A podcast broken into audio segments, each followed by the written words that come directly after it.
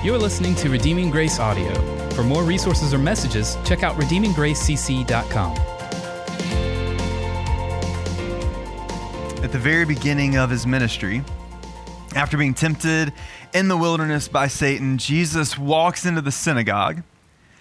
He goes to the front and he takes one of the scrolls of Isaiah. And then he makes a declaration, not about some distant prophecy, not about some ideology, but about himself and what he had planned to do.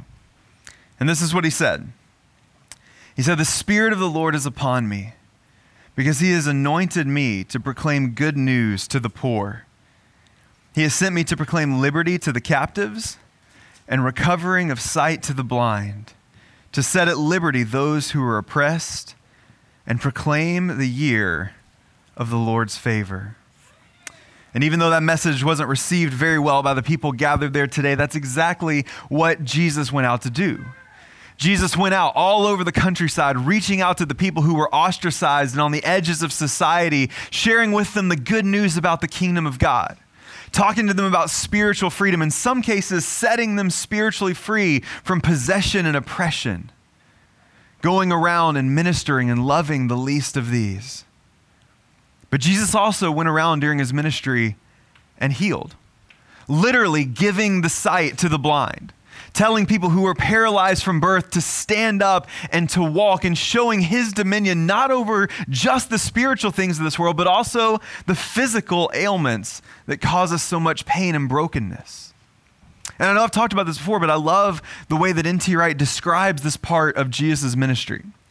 He says what Jesus is doing here is he's going through the countryside and healing people of physical ailments. He is showing what it looks like when God is king on earth.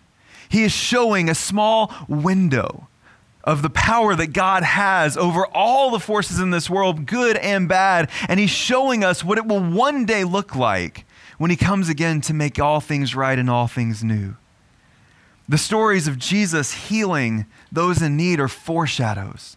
They were life changing for the recipients, but they were very much temporary things.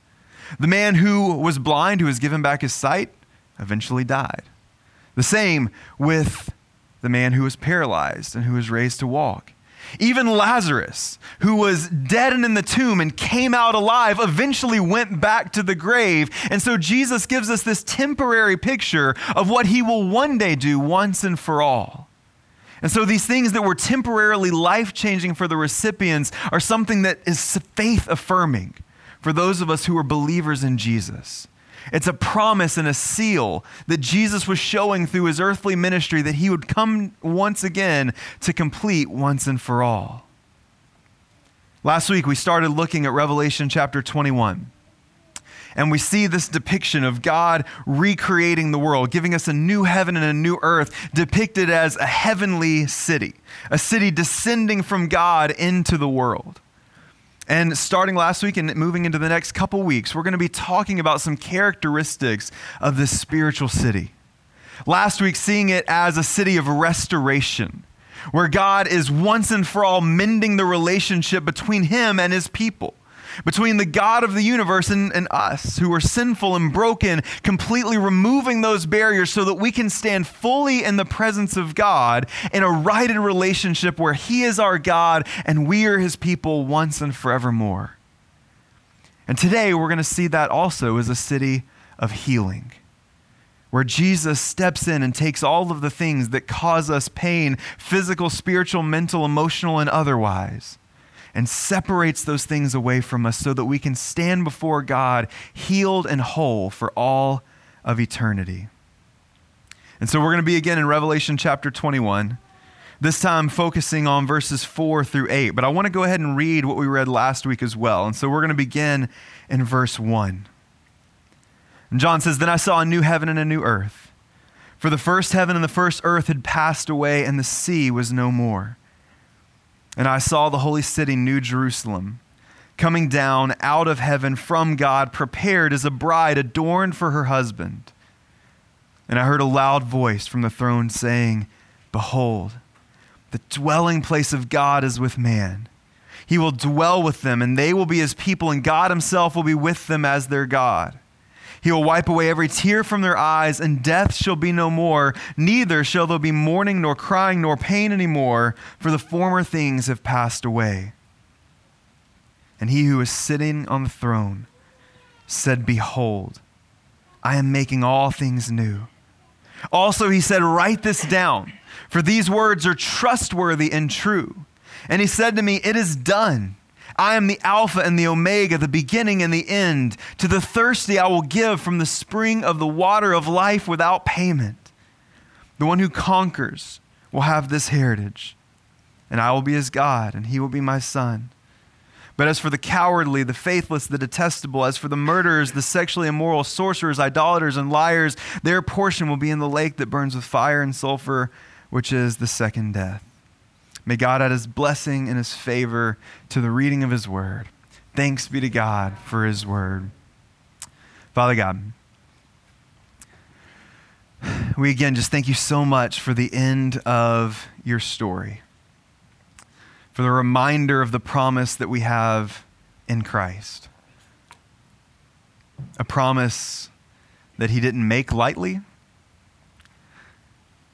and a promise that we have the assurance that He will one day fulfill. And the healing that Jesus offered during His ministry will be offered freely, without payment, to those who believe and God, not just a temporal healing, but an eternal healing where we are healed and whole in your presence forever. And so, God, I just pray that you give us the faith to be able to believe your promise, that you give us such a trust in that promise that it would radically alter everything about who we are and how we live and even how we die.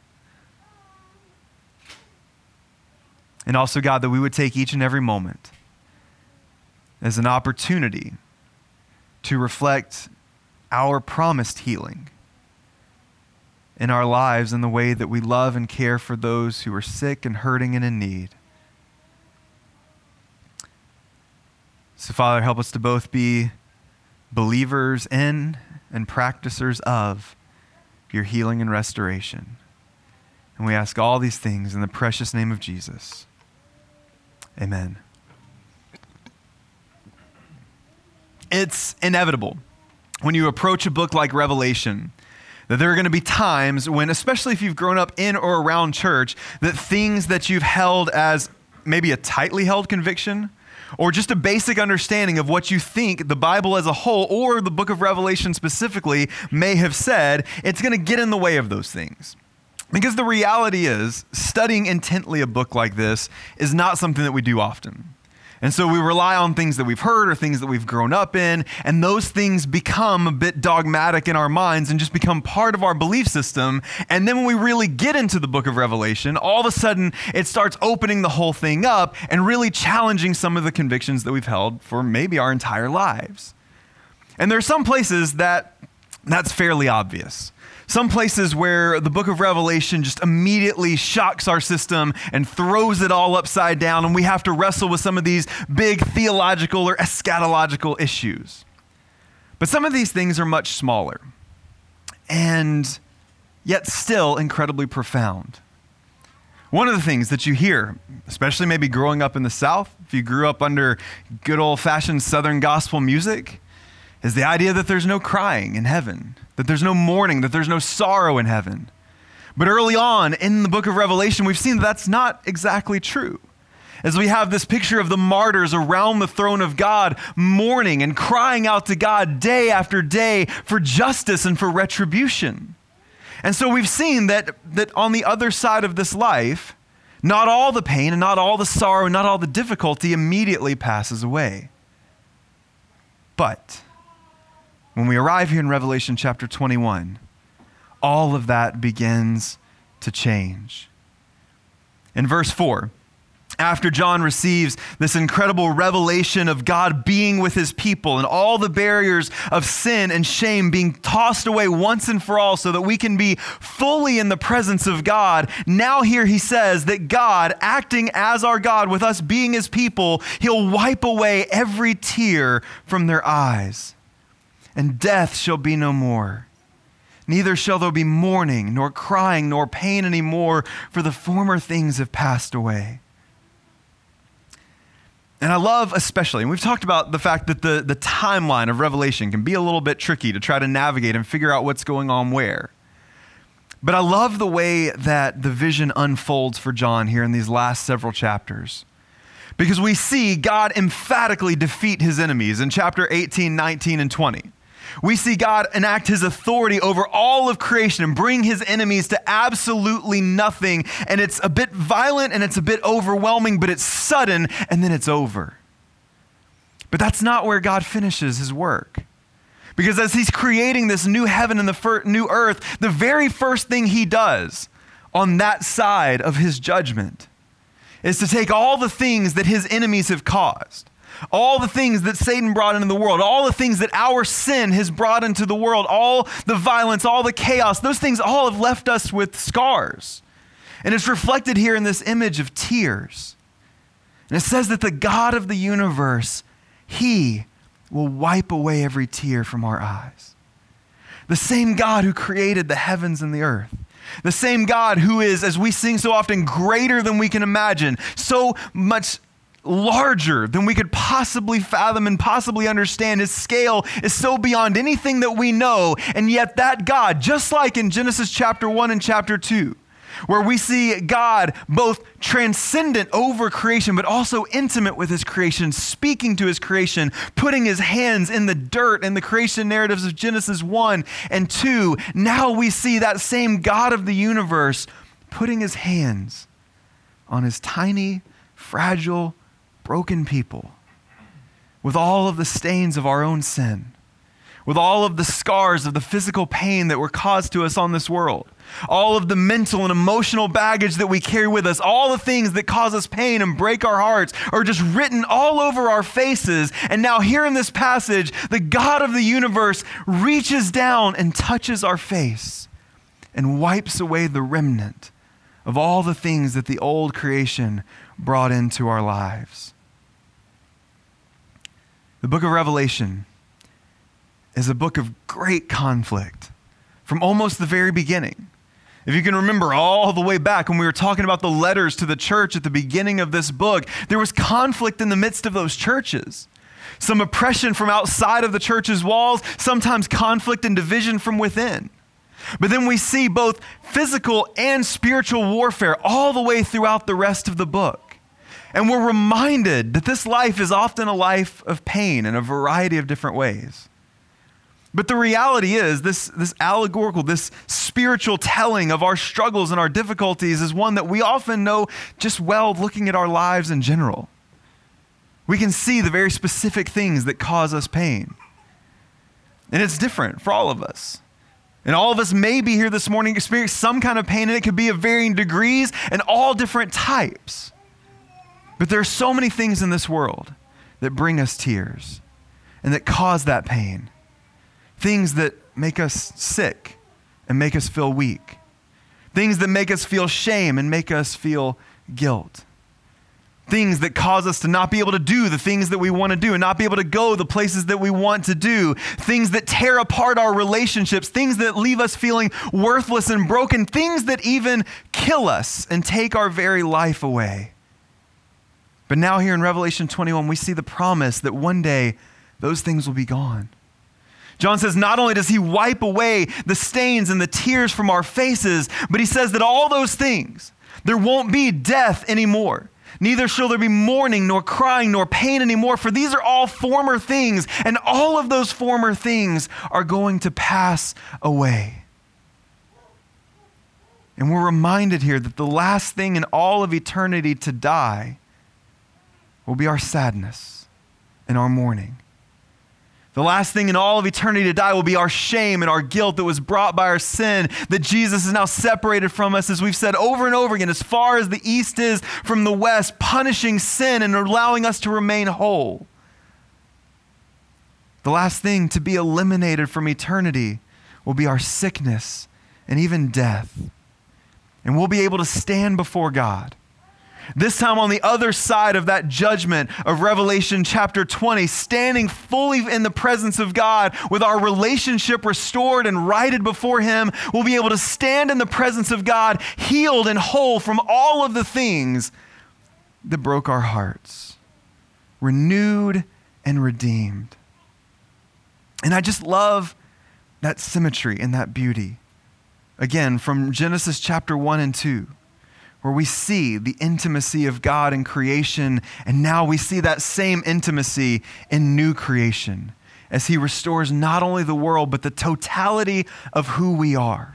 Everything about ourselves, not just a physical resurrection, not just a spiritual resurrection, but this is an emotional and a mental resurrection as He is shaping us once and for all into who we were designed to be.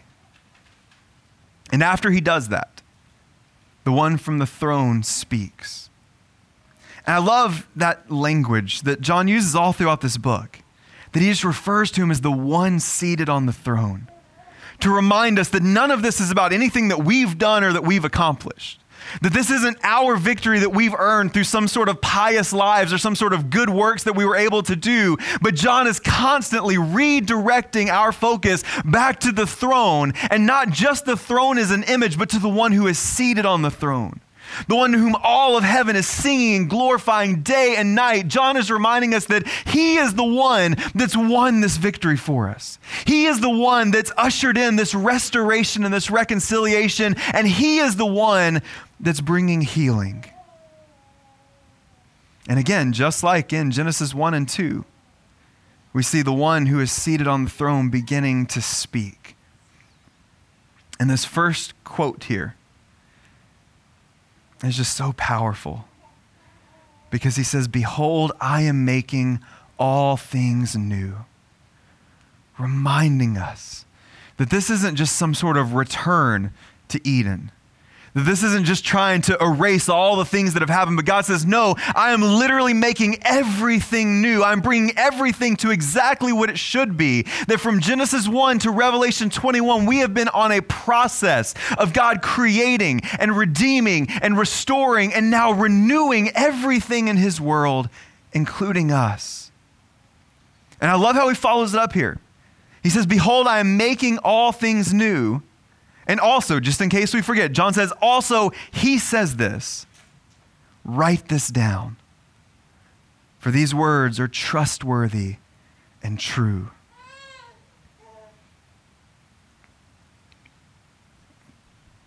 This is a hard thing to imagine. And with it being a hard thing to imagine, it can be something that is hard to believe. Because what we know about our world, what we know about our lives, is that it does hurt and that there are things that cause us shame and guilt. There are things that cause us brokenness and depression and anxiety and worry. There are things that cause us to doubt. There are things that cause us great pain, not just physically, but spiritually. And this is such a part of our ever present reality that it's hard to imagine or perceive any sort of existence where this isn't part of who we are. And so, God, again, recognizing our weaknesses, recognizing the places where we can doubt, the places where we cannot really believe like we should believe. He's putting his stamp and his seal on this. And he looks at John, he says, Write this down. I want you to make sure there's a record of this. I want you to make sure there's a receipt here so that one day, as you are longing for this day, one day you're going to be able to look in reverse and say, Oh, wait, he promised us. This is something that God is saying is written in stone that it is a promise of the one who is seated on the throne. And he follows it up by saying, This is trustworthy and true. This is worth putting all of your faith and all of your hope in. And what's so amazing about God is that every time he makes a promise, and he doesn't have to, he doesn't have to tell us anything. On our community group on Thursday nights, we're going through this study of what's called Praying at the Crossroads, is the, the name of our study. And each time we're looking at some, some prayers of saints in the Old Testaments when they were at a very difficult place in their lives. And we looked this past week at Habakkuk. And in the story of Habakkuk, Habakkuk goes to God and he cries out in anger because the Babylonians were coming in and he knew that this was going to be bad for the people of God, for the people of Israel. And he was angry and he was upset and he cries out to God. He makes accusations against God. And then God, in his grace, tells him what he's doing. He says, Listen, I've got a purpose and a plan. I'm the one raising up these Chaldeans, these Babylonians, for a purpose. But he doesn't always tell us that. That story always makes me think of the story of Job, where Job comes to God and he cries out in the same anger, the same anguish, saying, God, if I did something wrong, just show me and I'll fix it. I don't understand why all of this is happening to me. And God, instead of revealing the big plan that he has for Job's life, just starts talking to him about who he is.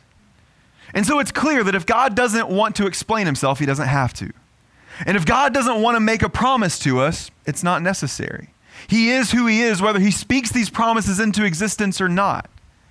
And what's so amazing about that is that every time God makes a promise, He's putting His divinity on the line. Every time God makes a promise, He is inviting us to say, Test and prove these things. Watch and see if this happens. You can go back and you can look at my promises, and if God even fails on one of those promises, even in the smallest way, Scripture tells us that, that He would cease to be God. We see that in the covenants of the Old Testament. We see it in the promises of the new and the reminders that God is faithful and that all of his promises are yes and amen. And so, even if one isn't, then he isn't. But he's not scared. He's not scared to make this kind of a promise. And so he looks at John. He says, I know this is going to be hard to believe, but I want you to write this down. This is trustworthy and true. This is absolutely what's going to happen. This is the end of the road. This is the end of my plan for my creation when I'm going to make all things right and all things new. And one day you're going to see. Because he says, It is done. I'm the Alpha and the Omega, the beginning and the end. To the thirsty, I will give the spring of water without payment. The one who conquers will have this heritage, and I will be his God, and he will be my son. Again, that language isn't uncertain, it's not shaky. There's no doubt, there's no questioning in there. God says, To the one that conquers, they will have their promise. They will have their inheritance. They will be my children. I will be their God, and they will be my people. There is no doubt or hesitation in the words of God. He is declaring it as a promise and one that we should hold on to with everything that we have. We can write this down. And maybe we should write this down. Maybe this should be something that we write down in the margins of our Bible, in the, in the pages of our journals, maybe on the walls of our homes or somewhere where we're going to see it regularly because everything in our life is trying to convince us that these words aren't true. Everything that we experience is going to cause us to question and doubt if there could possibly be a God who is going to restore and redeem all of his creation, if there could possibly be a way that we would live for eternity without pain or without division or brokenness or guilt or shame. And so we need to write these words down and learn how to believe the truth that God is making all things new. And we need to build our lives around this promise. If this is true, then this is the kind of truth that has to radically affect our lives. We can't read this and claim to believe this and walk away unchanged by this. But this kind of truth, this kind of promise enables us to live in a radically different way than anybody else around us. This kind of promise allows us to look like Paul did. In all of our sufferings, all of our sicknesses, our weaknesses, the things that, that imprison us and hurt us and cause us pain, all of those things are all of a sudden put in the scale of eternity and they're made to seem very small. If we believe this promise and we believe this hope that we have an eternity without pain or sorrow or sickness or death, then that should absolutely change the way that we look at pain. That should absolutely change the way that we look at sorrow, that we look at sickness, that we look at even death. Recognizing these things as temporary. And it's amazing because we can kind of do anything for a short period of time, but a lifetime seems very long. If we're looking at these 70, 80 ish years on average that we have as all we have. But if we look at the world through the lens of eternity, then we recognize that even if we suffer our whole lives, it's small compared to knowing Christ Jesus for all of eternity. Even if we feel sick and weak and broken for days, months, years, or decades, it's just a fraction of time compared to knowing Christ Jesus. If we find ourselves riddled with hurt and brokenness and guilt and doubt and things that we have to endure that sometimes feel so great and overwhelming we can't get out of bed in the morning, we know that we have a promise that Christ is greater and that one day he's going to renew and restore all of these things. And so, as followers of Christ, we should be able to suffer well. We should be able to get sick well. We should be able to strive to follow after Christ, knowing that even when we fall up and end up short, even when we mess up, that God is still working in and through us and guiding us towards the promise that we have in Christ. And so we can overcome the guilt and shame that comes from those things and keep moving forward in the promises of God. This promise demands that we build our lives around it. And we should absolutely look different in the way that we endure and experience everything that comes in our lives because of it. And so, if you're here and you're hurting, write this down. If you're here and you're sick, write this down. If you're here and you're dealing with mental or emotional pain that feels overwhelming, write this down. If you're here and you're struggling with, with sin and temptation, write these things down. If you're here and you are literally dying, write these words down because you have a promise that goes beyond your sickness. You have a promise that goes beyond your hurt. You have a promise that goes beyond your weakness. You have a promise that goes beyond your very last breath. And because of that, we can cling to that hope and cling to that promise and use every single breath that God has given us stewardship over, whether it's strong or weak, and use it for His glory, for the good of our neighbors, and for the advancement of the kingdom. We need to hold on to this promise because He is making all things new. And the way that that's worded is beautiful. Because he doesn't say, Behold, I am going to make all things new. He says, Behold, I am making all things new. And Paul refers to Jesus as the first fruits of new creation. Talking about believers as, as a testimony to that truth, that our salvation is a promise of that resurrection. And so we're experiencing this process of God making all things new right now.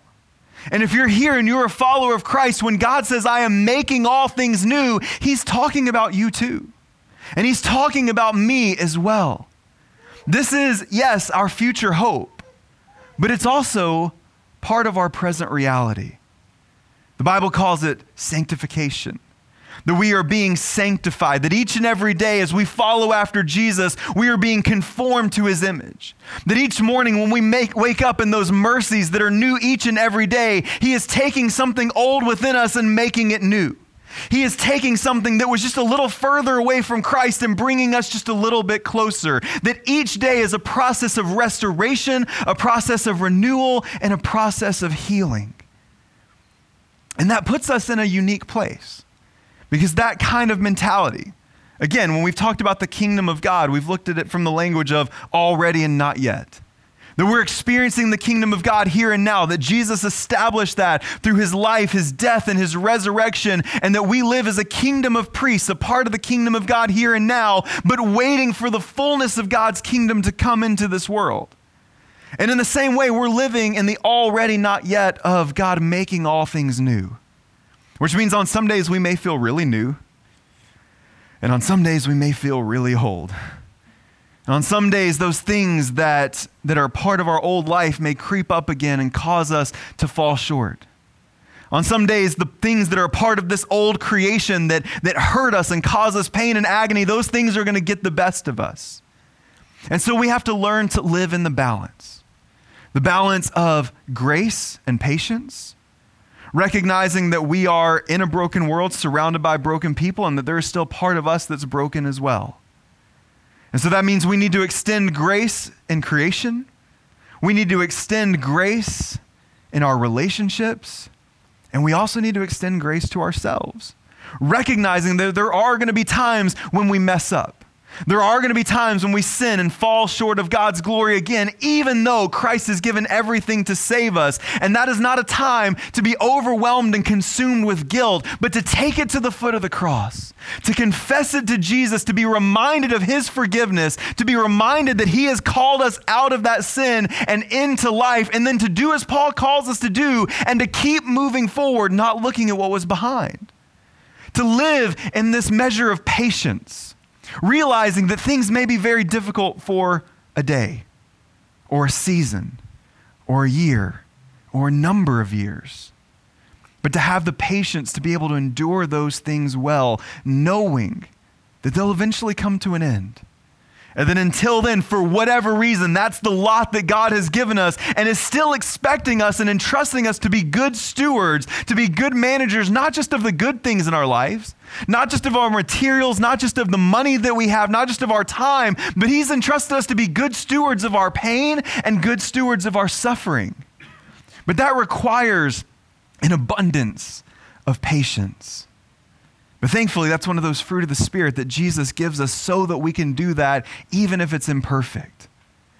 And so we balance that grace and patience with also a desire for great zeal and growth for the gospel not being satisfied in the times when we fall, in the times when we mess up, in the times when we sin, but desiring each and every day to be conformed more to the image of Christ and to live a life that honors and glorifies God, to make war against our sin and our shame and our guilt every single moment, growing in who Christ has saved us to be, and having a zeal and a fervor, even in the midst of our weakness and our brokenness, to go beyond what we think we is, is possible to go beyond what we think that we can do and to trust in the grace and mercy of Christ and the strength that He has given us to accomplish far beyond our means and our circumstances and our weaknesses for the glory of God and for the good of those around us. Because we do have work to do.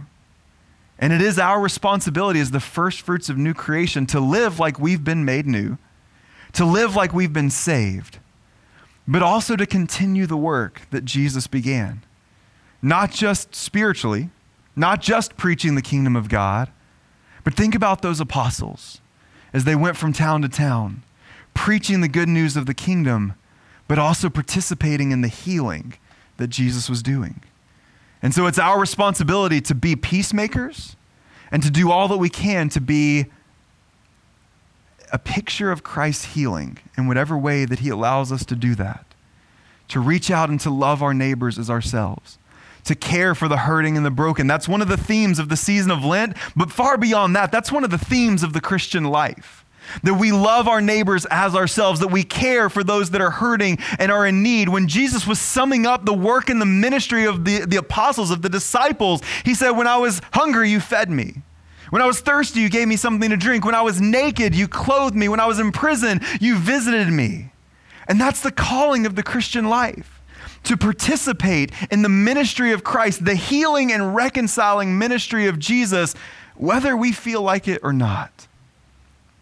And so we balance that grace and that patience with zeal and fervor and growth. And we do the absolute best we can to trust in the truth of this promise, to pursue that hope that we have of not just restoration, but complete and total healing. And then in the meantime, until we receive it in full, we push through and persevere for the sake of Christ and the good of his kingdom.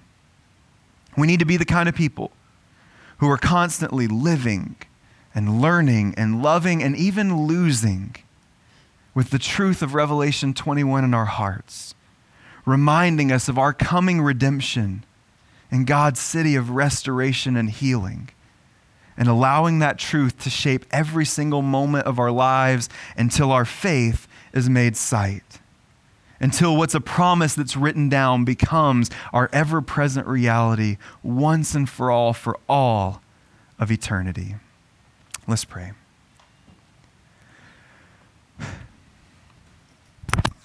Father God, this is a very difficult truth to believe because everything in our lives tells us otherwise. God, it's impossible to fully imagine or comprehend an eternity without pain or sorrow or sin or sickness or death. But you've put your name on it. You've rested your divinity on it. So, God, help us to believe those words are trustworthy and true. And as we look forward to our promised eternity, when you'll wipe away our tears and the very stain of sin and sickness and death from our faces, God, help us to be people who struggle well, who suffer well, who get sick well, who face our weaknesses well. God, even people who die well. Recognizing that all of this is temporary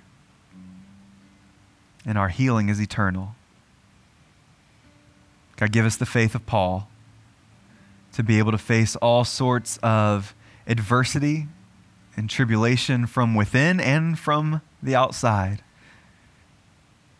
to make war with our sin,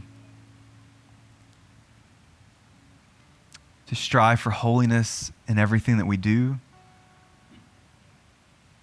and to use our lives in sickness and in health. In the good times and bad and success and failure and trial and triumph and everything in between. To use every moment we have to proclaim your healing into a sinful, broken, sick, and dying world.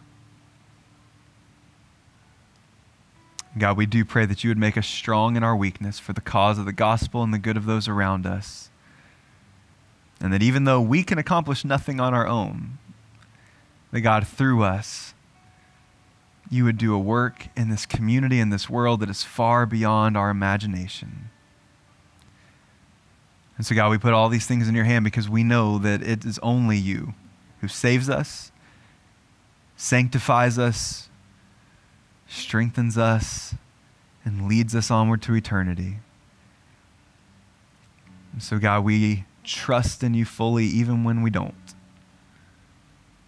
God, we pray that all of these things would be true in our lives through the power of the Holy Spirit and through your Son, Jesus, our Savior. And we ask all these things in His precious name. Amen.